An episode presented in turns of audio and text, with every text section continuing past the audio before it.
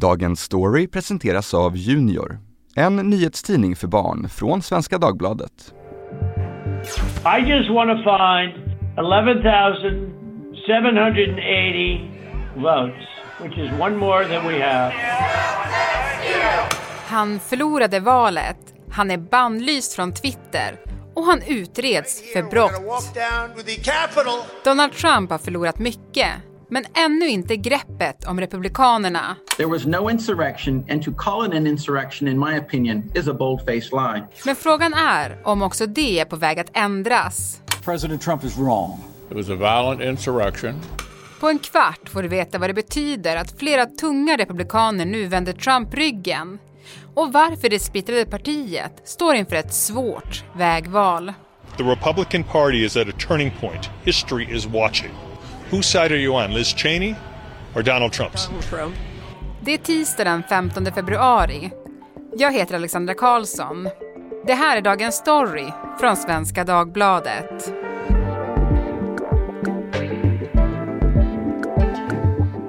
Erik Bergin, nyhetschef för utrikesredaktionen här på S V D och tidigare U S A-korrespondent.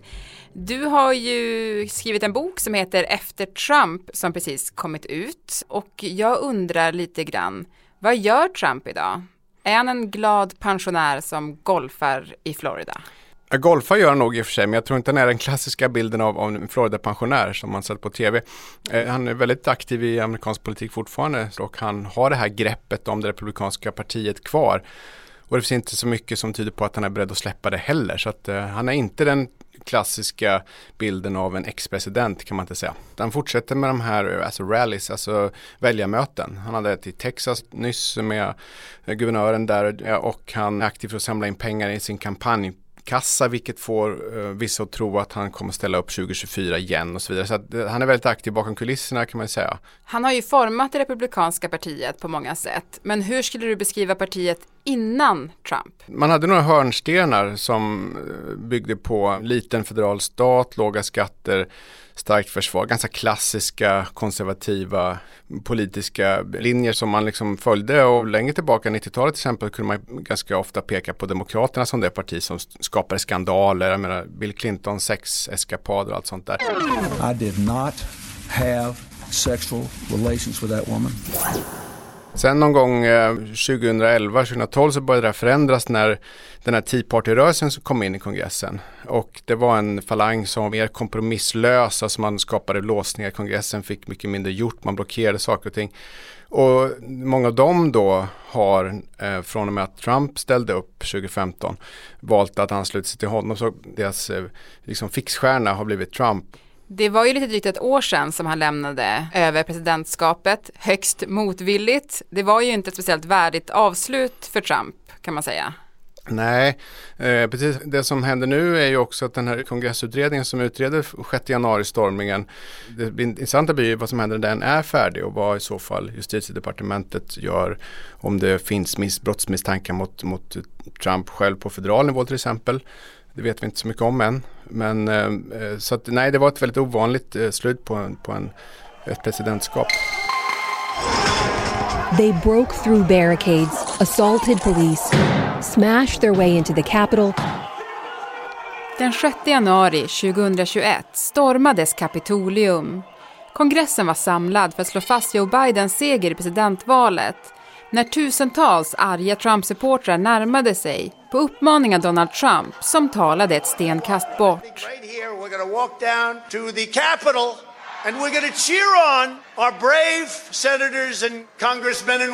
Nu utreds stormningen av ett särskilt utskott som tillsatts av representanthuset med demokraterna vid rodret. Utskottet har bland annat begärt in hundratals dokument från Trumps tid i Vita huset för att kunna utreda hans inblandning i stormningen. Flera av hans närmaste medarbetare har också kallats att vittna.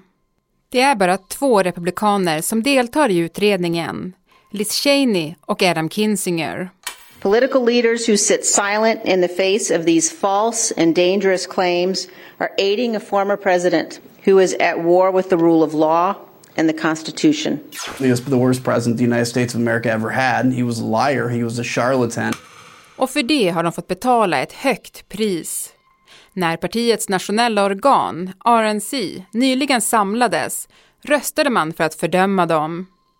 Partiledningen antog i samma veva en resolution där man slog fast att det som hände vid Kapitolium förra året var citat legitim politisk diskurs. Vad tänker du om det? Ja, det är ett exempel på det här absurda vi lever i nu i amerikansk politik, att det är två parallella verklighetsbeskrivningar om vad som hände den sjätte januari, så stormningen av kongressen. Det, det är en symbolisk ställningstagande som säger ganska mycket om var partiet befinner sig idag. För alla ser ju att det var en stormning. Ja, precis. Det räckte ju med att kolla på tv-bilderna så, så ser man det.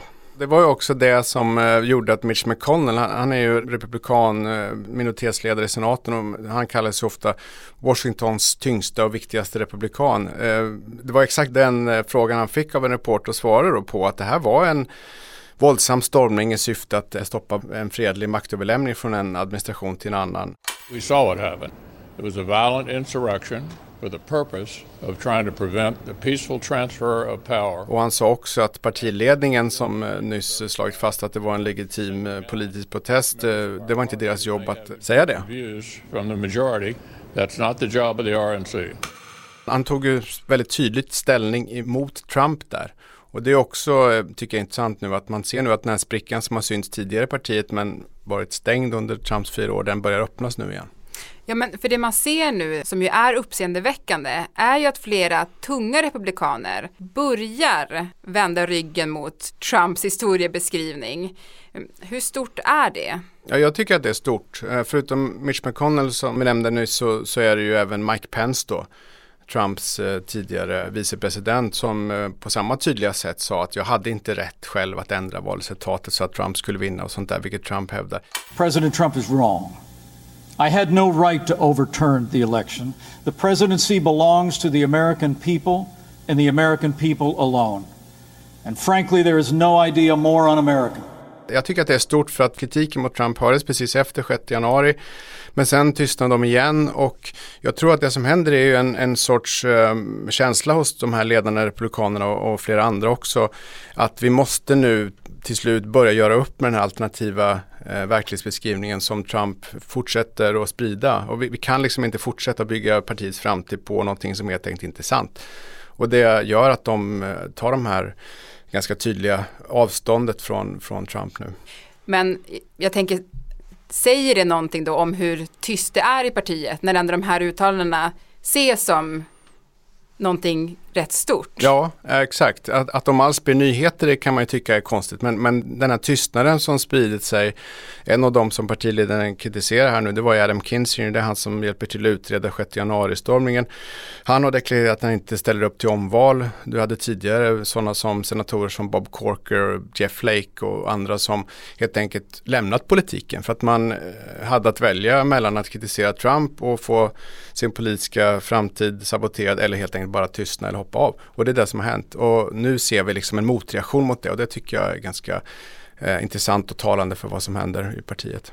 En spekulation är att eh, Mitch McConnell och Mike Pence och andra anar att när den här utredningen om sjätte januari-stormningen väl är klar så kommer det inte att se bra ut för Trump och en del andra republikaner som backar upp honom. Och då vill man så att säga hamna på rätt sida i den här historieskrivningen. Det är en tolkning i alla fall. Men är man inte här lite gisslan ändå? För att man behöver ju de väljare som Trump fick in och som då tror på det där att valet var riggat och det var legitimt att storma Kapitolium. Ehm, och, och de väljarna är ju radikala på många sätt. De behöver man ju samtidigt som man då vill ta avstånd från det. Alltså hur svårt är det att navigera kring det där? Ja, det, det är väldigt svårt och jag tror att i valet nu i november i år, då är det kongressval. Lösningen man försöker se nu i november, det är att man använder de kandidater som Trump har ställt sig bakom där man tror att de kan vinna och på andra håll, och det ser man redan exempel på, så backar partiet inte upp dem utan man går vidare med sina egna kandidater och hoppas att det ska funka. Så att man använder Trump som en resurs där han kan göra nytta, om man säger så, rent politiskt inför, inför det här valet. Svårare blir det ju tjugo tjugofyra Då måste ju partiet bestämma vilket väg man ska. Ska man satsa på Trump, som absolut förmodligen skulle kunna vinna ett primärval och, och bli kandidat för partiet? Eller ska man trycka ut honom på något sätt och eh, satsa på en annan kandidat? Och, och det blir ju den stora drabbningen internt som inte har kommit fram till den riktigt. Men den kommer ju dyka upp strax efter kongressvalet i år. We are less than a year away from midterm elections and Democrats are raising alarms over waning support in the party. Ja, redan i höst går alltså amerikanerna till val igen. Då gäller det mellanårsvalet, där platser i senaten och representanthuset står på spel. Idag styrs båda kamrarna av demokraterna. Men mellanårsval brukar straffa den sittande presidenten. The twenty twenty-two midterm elections are expected to be tough for Democrats. Joe Bidens opinionssiffror har dessutom rasat. Dropped to the low forties. Och det demokratiska partiet är splittrat med många interna konflikter. Enligt bedömare har alltså republikanerna ett bra läge att ta tillbaka makten i kongressen. Men mellanårsvalet kommer också göra den interna splittringen i republikanerna ännu tydligare när kandidaterna nu ska mejslas fram. Trump-lojala kandidater som står bakom hans anklagelser om valfusk kommer ställas mot dem som i olika grad tagit avstånd från honom. Hur involverad är Trump i mellanårsvalet?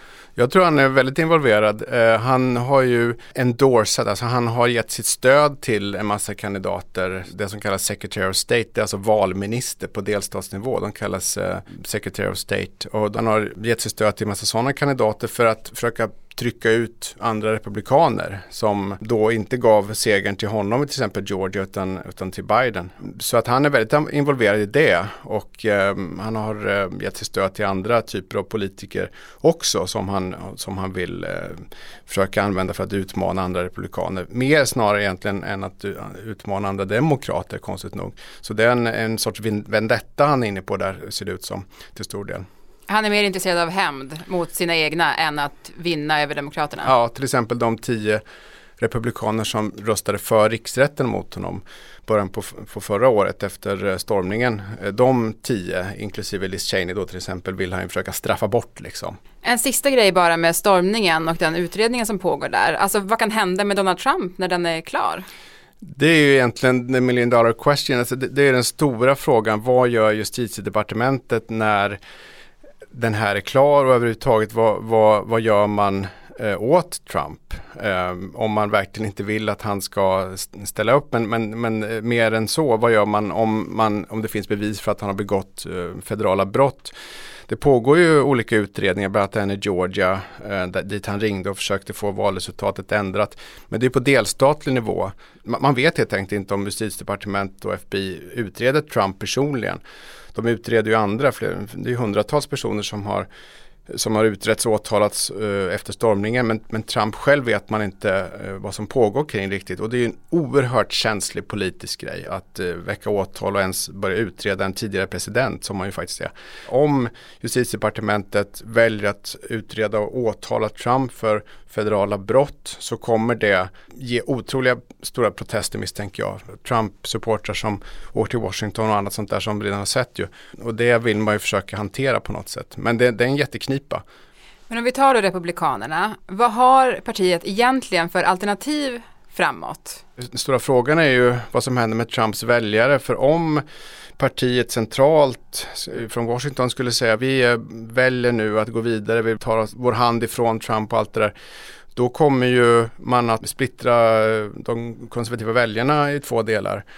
De som vill ha Trump tillbaka och de som vill gå vidare, och då blir det väldigt svårt att vinna något presidentval tills den där sprickan har helats igen, liksom växt ihop, och det kan ju dröja ganska många år, tänker jag, om, om det skulle bli så. Ett annat alternativ är ju såklart att man går vidare med Trump och att man försöker få honom vald tjugo tjugofyra eh, igen då. Då lever vi vidare med den här absurda situationen och de två parallella verklighetsbeskrivningar som vi har nu, men det är helt klart ett alternativ också. Tror du att det kommer bli så? Jag tror kanske inte det. Möjligen så kan det vara så att Trump ställer upp, men jag tror att han kommer utmanas. Det finns nog en hel del som laddar för det. Finns det några namn som skulle kunna vara aktuella? Ted Cruz till exempel, senatorn från Texas, han ställde upp tjugo sexton. Mike Pompeo, han har pratat inför väljare i Iowa tidigare. DeSantis, guvernören i Florida, har ju också, han påstås vara en, en stigande skärde inom partiet. Så han hävdar att han inte vill ställa upp, men det gör man ju alltid tills man ställer upp. Så att, eh, det finns en del sådana namn och som, har, som är betydligt yngre än Trump till att börja med. Det, gör, det får mig att tro att, att det kommer utmanare till Trump.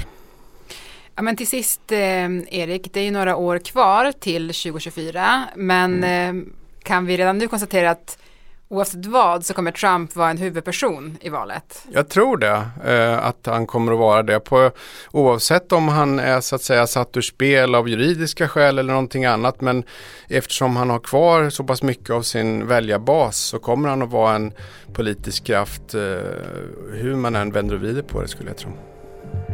Tack Erik Bergin för att du var med i Dagens Story. Tack själv.